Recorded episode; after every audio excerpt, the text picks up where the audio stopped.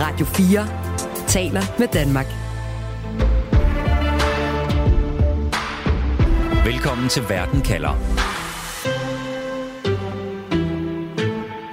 Kina har netop meldt ud, at landet vil give det kinesiske militær en ordentlig salvandsindsprøjtning i år. Kina vil simpelthen øge sit militære budget med den største andel i fire år, fordi, advarer Kinas ledere, Kina står over for mange flere trusler fra omverdenen. Imens får Kinas oprustning advarselslamperne til at blinke hos Kinas nabolande, der i stigende grad føler sig troet af en kinesisk militær stormagt. Og oprustningen vækker bekymring i USA, der har svoret at beskytte Kinas naboer. Derfor spørger jeg i dag, hvorfor opruster Kina? Jeg hedder Stine Krohmann Dragsted. Velkommen til Verden kalder programmet, hvor vi stiller skarp på et aktuelt spørgsmål om verden, og på en halv time giver dig svar.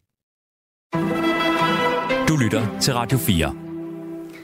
I den her uge, der holder Kina en national folkekongres, som øh, ofte beskrives som Kinas parlament, selvom folkekongressen altså ikke er folkevalgte. Øhm, og det er kinesiske, øh, den kinesiske stats mest magtfulde organ. Og til åbningen af folkekongressen i går, der advarede den afgående kinesiske premierminister kineserne om, at Kina står over for øgede trusler fra andre lande. Og derfor så har Kinas kommunistparti nu meldt ud, at Kinas forsvarsbudget skal øges i år. I alt så vil Kina bruge ca. 1.600 milliarder kroner på forsvarsbudgettet. Og det er altså den største stigning i militærudgifter siden 2019. Det er en stigning, der svarer til 7,2 procent. Velkommen til Verden kalder Camilla Tænder Nørup Sørensen. Du er lektor ved Institut for Strategi og Krigsstudier ved Forsvarsakademiet, og du har særlig fokus på netop øh, Kina og også dets forhold til dets naboland, blandt andet Taiwan. Øh, Camilla, du sidder og følger Folkekongressen og den her udmelding. Hvordan forklarer Kina, hvorfor deres militære budget skal øges? Jamen, de henviser jo, som du også er inde på, til en mere truende omverden. Øh, de henviser til øh, tiltagende eksterne forsøg på at undertrykke og inddæmme Kina. Og så siger de også, at det er for, at Kina kan leve op til deres stormagtsansvar, altså spille en rolle i forhold til at håndtere internationale udfordringer og kriser. Der har de også brug for et stærkt militær, særligt en stærk flåde. Mm. Så kriser blandt andet bliver nævnt. Altså, der er jo spændinger. Der er konflikt i det sydkinesiske hav øh, omkring de her øer blandt andet. Men der er jo ikke decideret krig, sådan som vi har i, i Europa. Så hvorfor er det, at Kina har behov for at, at, at give for eksempel USA og Japan militær modspil? Jamen set fra Kina, så, øh, så ser den regionale sikkerhedspo- øh, sikkerhedspolitiske situation mere øh, udfordrende ud. Altså, der er et øh, USA, der styrker deres militær tilstedeværelse øh, i Kinas nærområde. Øh, senest har vi set den amerikanske forsvarsminister være i Filippinerne og indgå øh, en aftale om at åbne amerikanske militærbaser igen øh, øh, i Filippinerne. Øh, og, øh, og generelt ser de et USA, ja, der både styrker egen militær tilstedeværelse og altså også styrker deres øh, militære samarbejder, både med deres allierede, Japan, Sydkorea, Australien og New Zealand, men også med, med vigtige strategiske partnere, øh, både øh, i Sydøstasien og også i, i Sydasien i form af Indien. Så det handler altså om øh, nærområder, det handler om, at Kina ser et, et USA og nogle naboer, der, der også opruster er mere militært øh, til stede, altså ifølge Kina. Og den her øh, bekymring, den kunne vi også godt tænke os at prøve at finde ud af, hvordan man siger til øh, hos Kinas øh, naboer, blandt andet i Japan, hvor Øh, landet altså tilbage i december, der valgte Japan at fordoble dets militærbudget inden for de næste fem år. Og spørgsmålet er så, om øh, den her udmelding fra, fra Kina, hvordan den bliver modtaget af helt øh, normale kinesere. Og derfor så kunne jeg godt en, tænke mig at introducere en til stemme her i programmet. Øh, det er Junpei Aoki, som er japansk statsborger og lige nu går på højskole i Danmark. Og jeg kunne godt tænke mig at høre, øh, Junpei, hvad han tænker om, at Japans store nabo Kina opruster. Hey Junpei, welcome to the program. Hi. Can you hear us, Junpei? Yeah. Okay, very good. Welcome to the program. Junpei, how do you feel about your neighbor China spending a lot more money on their military? Are, are you worried? Mm, actually, I'm not, because mm, in my opinion, we we have uh, how to say mm, we have military power, like military support from US. We have military basement in like everywhere in Japan, actually. So they they also know that, and we also know that. So I think it's going to be huge loss for China if uh, they attack to Japan. So I don't think yeah, I don't mm. think they're gonna attack, so I, I, am not worried about it. Actually. Okay, Jumpe, I'm just gonna translate a little bit for our Danish listeners. Yeah. Så, så Jumpe, han siger altså her, han, øh, som I kan høre, at han altså ikke er så bekymret over, hvad der sker i, i Kina, fordi, som Jumpe siger, USA er der til at beskytte os, og, øhm, og derfor så tror han ikke, at øh, Kina på nogen måde vil kunne, altså, vil kunne øh, gøre noget i forhold til Japan, vil kunne angribe Japan, fordi USA øh, har øh, mulighed for at kunne beskytte øh, øh, Ki, øh, Japan. Altså, øh, Junpei, you are not worried. Um, do you think China's military spending, I mean, how will it affect Japan? Will it affect your country in any way? Mm, that can be like Japanese government can increase uh, military budget as well, like China, for like show appealing people in Japan, uh, like yeah, we are protecting Japan, like then that's easy to. What do you think about that? If mm. if they if they uh, increase the military budget even more in Japan? Uh, I don't think political. How to say? It's actually quite difficult to answer. Would you like them to spend more money on the military, or would you like them to spend um, money on other things? No, I think there are a lot of things to use. For for example, we are lacking pensions because the, the population of young people in Japan is getting less and less. So that they they need to use a lot of things instead of military. But mm. I think they, uh, you know, they they're gonna use a lot of money in, on military. I think that's not so good effect.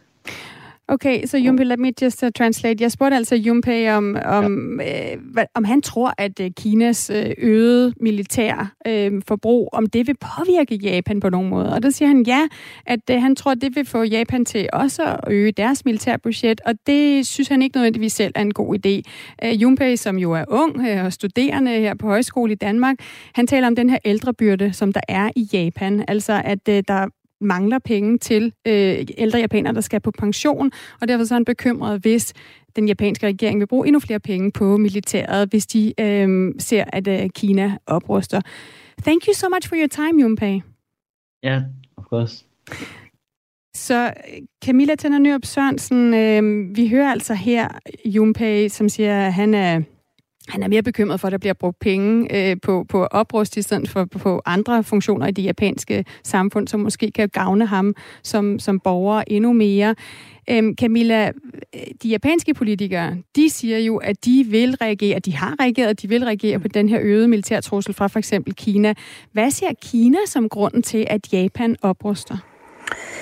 Jamen det ser de jo øh, primært øh, som en øh, japansk og en sydkoreansk, øh, fordi vi ser det samme billede i, øh, i Sydkorea, øh, reaktion på et øget amerikansk øh, forventning eller pres, øh, hvordan du nu vil formulere det, ikke, øh, om at deres allierede i højere grad øh, er med til at give et modsvar til, øh, til det, der i USA og Japan og Sydkorea ses som et, øh, et mere aggressivt øh, Kina, der nu også prøver at udvikle en militær øh, styrke, der, kan, øh, der primært har til formål at skubbe øh, USA, amerikansk militær, længere væk fra, øh, fra den kinesiske territorie, altså længere ud i, øh, i Stillehavet, og, Syd, og, øh, Stillehavet og Atlanterhavet. Godt. Så Eller Kina... det, det indiske ocean, undskyld. Ja, så Kina peger altså pilen mod USA og, og siger, at det handler i høj grad om USA, hvad det er, der sker af oprustning i deres nærområde. Så lad os tage en tur til USA. Du lytter til Verden kalder på Radio 4. Fordi nyheden om Kinas øgede militærbudget, den er også noget om på den anden side af Stillehavet, hvor du befinder dig, Jonas Parello Plæsner. Velkommen til Verden kalder. Tak skal du have, Stine. Fornøjelse at være med. Du er jo tidligere diplomat, Jonas, på den danske ambassade i USA. Du er sikkerhedspolitisk ekspert, forfatter til, til, til bøger om blandt andet Kina. og i dag der er du øh, direktør i organisationen Alliance of Democracies Foundation, som jo kæmper for at udbrede demokrati, og sammen med, med organisationens øh, grundlægger Anders Fogh Rasmussen, der er du lige nu, der mødes du med rådgiver til præsident Biden og med repræsentanter i den amerikanske kongres. Så Jonas, altså Kina ser amerikansk militær tilstedeværelse i deres nærområde som en trussel, og siger, at de bliver nødt til at opruste. I hvor høj grad ser amerikanerne kineserne som en trussel? De ser dem i høj grad som en trussel, øh, og har, har gjort det over en, en periode. Øh, der har været den her helt tilbage under Obama-drejning mod Asien, som i stor strækning handlede om, om Kina. Under Trump så man det også, der var det meget handelspolitikken, øh, der var i fokus. Og med Biden her er det meget den brede sikkerhedspolitik. Det er spørgsmålet om tech, hvor man har begrænset Kinas adgang til avancerede øh, computerchips. Og, øh, og i det hele taget er der en sådan grundstemning i USA, at Kina øh, ligesom er øh, i stor udstrækning fjendebilledet. Det ser man også i kongressen, hvor noget af det eneste, der næsten kan samle både republikanere og demokrater, det er at være øh, enige om at være imod øh, Kina, og øh, man har set det her for nylig, eller faktisk bare i sidste uge med åbningen af den her særlige komité i øh, repræsentanternes hus øh, omkring øh, Kina, og øh, hvor der så var offentlige øh, høringer. Prøv lige at forklare, øh, Jonas, hvis du skal tage de amerikanske briller på, hvorfor mener USA, at kineserne opruster? Jeg tror, de, de ser det jo som, at, øh, at Kina vil øh, skubbe dem ud på den anden side, det der man tit omtaler som den første øh, økæde, altså det vil sige indtage Taiwan på et eller andet tidspunkt, og så samtidig presse USA's alliancer med henholdsvis Japan og øh, Sydkorea ikke? og andre allierede som Filippinerne også, som USA har. Mm. Så det er selvfølgelig det, man ser. Og så ser de jo selvfølgelig også Kina som en trussel sådan helt konkret i forhold til, til USA også. Altså hele februar gik jo med den her spionballon, øh, værballonen, der drev ind over USA, og det tror jeg også gjorde ret meget indtryk på almindelige amerikanere, ligesom at man sagde, det er øh, hvad hedder det, hvad Kinas globale magt bliver brugt til, det er at bygge øh, spionballoner, der driver ind over øh, også vores land. Og det med, hvis man kan høre lidt øh, i baggrunden hos dig, Jonas, så er det simpelthen fordi, du sidder i en bil på vej til at hoppe ind til et møde med en af Kamala Harris, altså vicepræsidenten i USA's rådgiver, og vi er glade for lige at kunne nå at have dig med. Jonas, vi hørte lige fra Junpei Aoki fra Japan. Han siger, at han er mere bekymret over, øh, at militær oprustning betyder, at der bliver brugt færre penge for for eksempel øh, pension til, til de mange ældre i Japan. Øh, Jonas, du er en af dem, der længe har advaret om den her militære, militære trussel fra Kina, altså om at, øh, om at Kina kan være klar til at bruge militær magt til for eksempel at underlægge sig en nabo som Taiwan. Hvorfor mener du, at lande som Japan bliver nødt til at opruste som modsvar til Kina? Jamen det gør de jo, fordi de skal være bekymrede for deres egen sikkerhed. Det er jo sådan set det samme diskussion, vi har i Europa, hvor vi jo helt entydigt ser, hvilken trussel Putin er, og så bliver vi nødt til at tage bestik af det.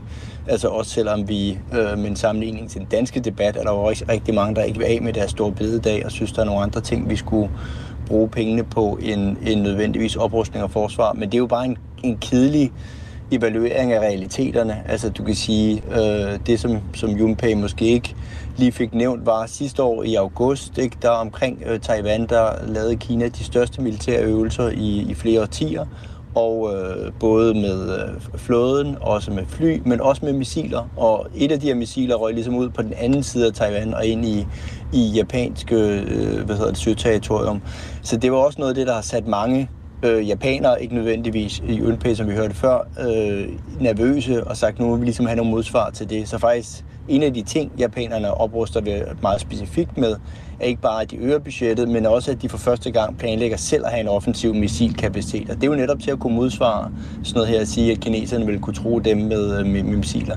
Men selvfølgelig har han også ret i, at USA står jo bag Japan som traktatfæstet allieret, så på den måde, hvis Kina lagde sig ud med Japan selv, så vil det selvfølgelig også forventeligt indbefatte, at USA vil forsvare Japan.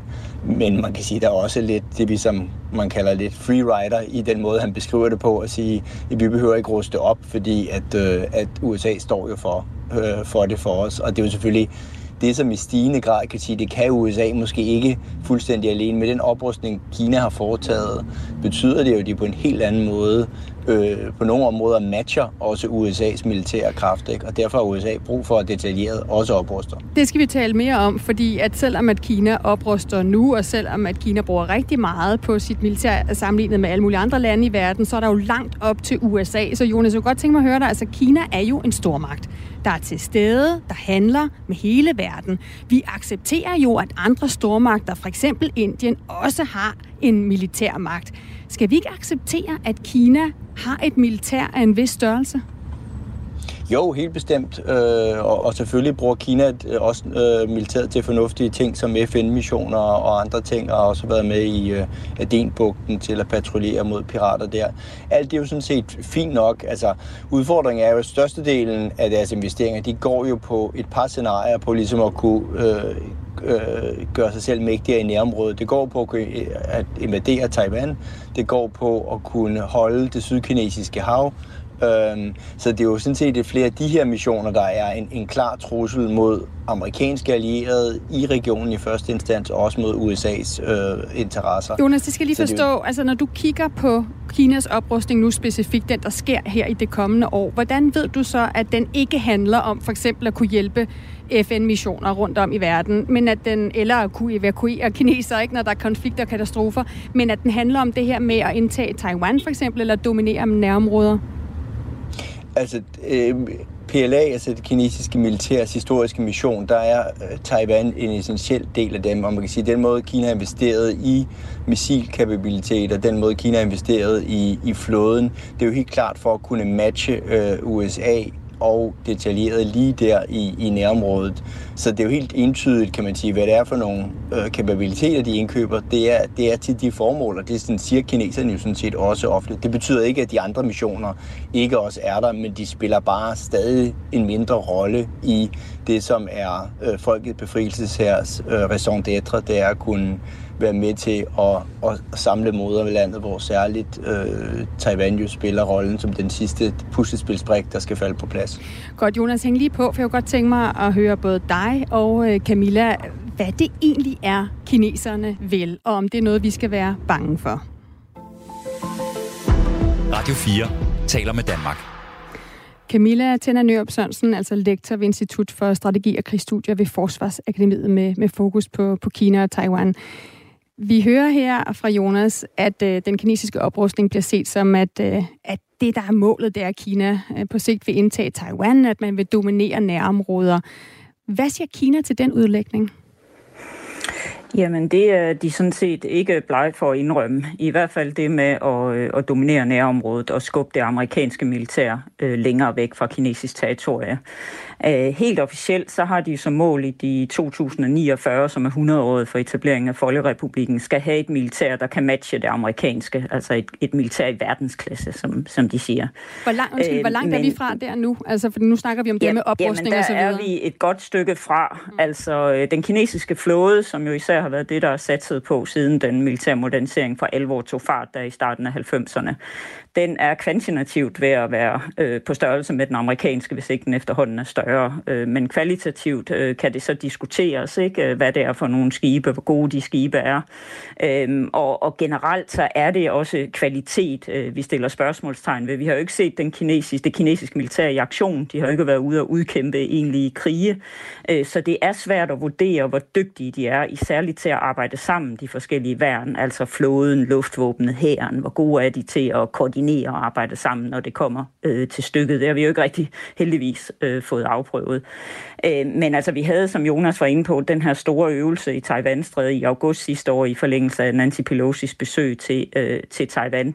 Øh, og der så vi jo i hvert fald øh, en, en prøve på, hvordan både den kinesiske flåde, det kinesiske luftvåben og de kinesiske militærstyrker, øh, eller missilstyrker, øh, var i gang øh, og arbejde sammen. Øh, og det, øh, det var de, viste de jo ret god evne til, øh, kan man sige. Mm. Så, øh, altså, så, så de begynder at være med, men der hvor Kina for alvor er svag, hvis du begynder at sammenligne med USA og begynder at tale om, at Kina skal have et militær med en global rækkevidde, som USA jo har, det er at, øh, at have baser rundt omkring i verden. Altså USA har jo 80 plus baser rundt omkring i verden. Kina har øh, så vidt øh, en enkelt base i Østafrika, i Djibouti, ikke? Øh, øh, som primært bliver brugt til de her FN-fredsbevarende øh, operationer og andre af den type aktiviteter, øh, som Kina har i Afrika. Øh, men ellers så har de jo ikke rigtig base til stedværelse. Og så er det at have allieret. Man er nødt til at have nogen, man kan arbejde sammen med øh, rundt omkring. Man er nødt til at have nogen, og det er ikke bare allieret som på papir papiret, men nogen, man rent faktisk også militært øh, kan lave operationer med.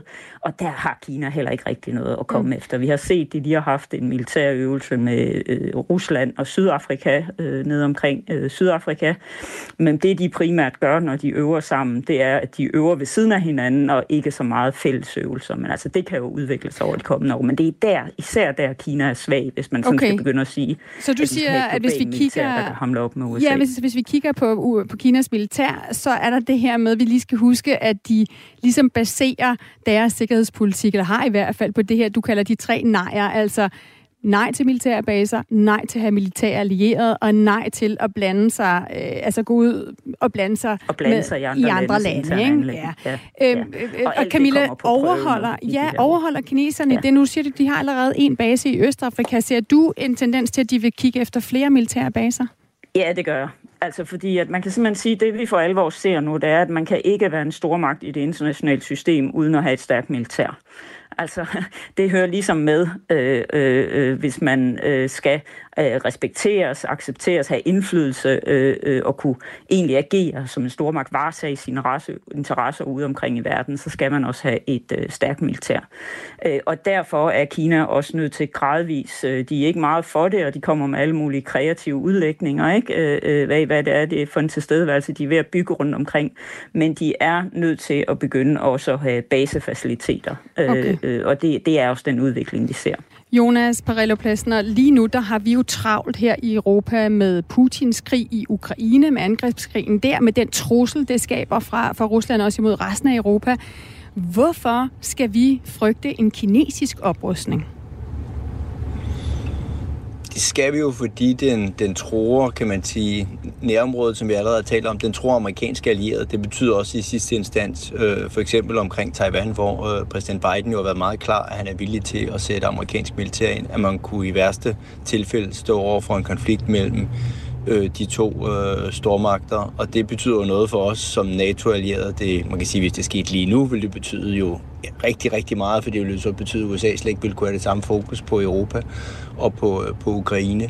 Så på den måde er det, og så kan man sige, så lige når det er specifikt omkring Taiwan, så er der selvfølgelig, som jeg jo som øh, direktør i en demokratifond jo synes det, at Taiwan jo er et velfungerende demokrati med 23 millioner indbyggere, der stemmer på deres egne ledere, at Kina ligesom gerne vil, vil undertrykke det og have dem underlagt øh, Kina.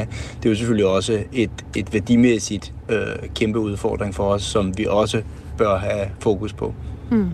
Camilla, hvis du skal tage de sådan, sikkerhedspolitiske, de militære briller på, hvad kommer den her oprustning, vi hører Kina melde ud nu, hvad kommer den til at betyde for os i Vesten? Altså, den kommer til at betyde det, som, øh, som Jonas også er lidt inde på, ikke at USA vil fortsætte med at rette deres strategiske fokus og skubbe deres militære tyngde øh, mod Asien, eller Indo-Pacific, som, øh, som, som, øh, som man også øh, efterhånden i, i stigende grad bruger det begreb for både at få, få det indiske ocean og stillehavet med. Men der vil vi se USA rykke mere af deres militære fokus, og det er simpelthen fordi, de ser det som nødvendigt, amerikanerne, for at kunne modsvare den, øh, den stigende øh, kinesiske militær øh, tilstedeværelse. Netop fordi, som vi har været inde på, at Kinas militær opbygning har et regionalt fokus, altså har fokus på øh, og, øh, at cementere og konsolidere Kina som den stærkeste militærmagt i Asien. Og det vil, komme, det vil amerikanerne prøve at modvirke. Du lytter til Radio 4. Godt. Vi har hørt, hvordan at Kina opruster. De siger, at de står over for en øget trussel fra omverdenen og peger pilen imod specielt USA. Og så har vi hørt, hvordan øh, amerikanerne og hvordan Kinas nabolande siger, at det er Kina og den øgede militære stormagt, som Kina er ved at opbygge, som er en trussel. Og derfor kunne jeg godt tænke mig nu at få et øh, svar fra både Jonas og Camilla på spørgsmålet, hvorfor opruster Kina? Camilla, hvis du skal give dit øh, bud på et svar, uh, hvorfor opruster Kina nu? Hvad siger du så? Kina opruster, fordi det ser det som nødvendigt at have et stærkt militær for at få respekt, status, indflydelse som en øh, stormagt, og det er deres, øh, der, deres ambition, deres mål. Øh, så derfor ser de det som en nødvendighed øh, at opruste øh, militært. Og vil den oprustning fortsætte? Ja, det vil den. Øh, altså det, øh, vi kan diskutere lidt taksterne. Øh, altså faktisk har vi jo haft højere vækstrater i det kinesiske militærbudget øh, øh, i 2013, 14, 15 stykker, så de er faldet lidt, og nu er de så stigende igen. Så det vil være lidt afhængigt af det trusselsbillede, som de ser i Beijing, øh, og særligt af forholdet til USA, helt hvilke vækstrater vi ser i militærbudgettet, men det vil blive ved med at være vækstrater. Og Jonas, dit svar på dagens spørgsmål, hvorfor opruster Kina?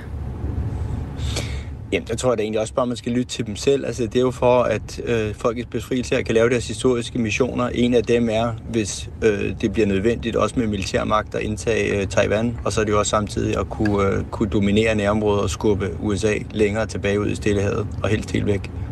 Frygter du, at øh, USA i højere grad vil vende opmærksomheden mod den her trussel fra Kina, og det kan blive et problem for os her i Europa? Ikke, om det bliver et problem, men, men det er klart, at hvis ikke man havde haft øh, Ukraine-krigen, som selvfølgelig gør, at USA er meget stærkt engageret i, i Europa, og faktisk også viser stadigvæk sin på det militære område lederrolle, når det gælder om at levere våben til, øh, til Ukraine, øh, så vil vi selvfølgelig se, at, øh, at alt deres militære også fokus ville være på, på Asien. Men, men det vil ske alligevel, kan man sige. Selvom man nu omtaler Putin ligesom som den akutte trussel, så ser man den langsigtede trussel er Kina. Tusind tak for den vurdering, Jonas Perello Plesner, altså direktør i organisationen Alliance of Democracies med fra USA, og også tak til Camilla Tænder Nørup Sørensen, som er lektor ved Institut for Strategi og Krigsstudier ved Forsvarsakademiet. Og uanset hvad der sker, så kan du få svar på et afgørende spørgsmål her i Verden kalder med mig, Stine Krohmann Dragsted. Vi sender live mandag og torsdag. Først øh, en halv time om en aktuel sag i Verden kalder, og så får du 30 minutters Verden kalder perspektiv, hvor vi sætter et spørgsmål om verden ind i en større sammenhæng og giver dig svar. Og husk, at du altid kan følge Verden kalder som podcast, og det gør du ved at trykke følg, når du har fundet Verden kalder podcasten. Den kan du for eksempel finde lige inde på Radio 4's app, eller der, hvor du lytter til dine podcasts.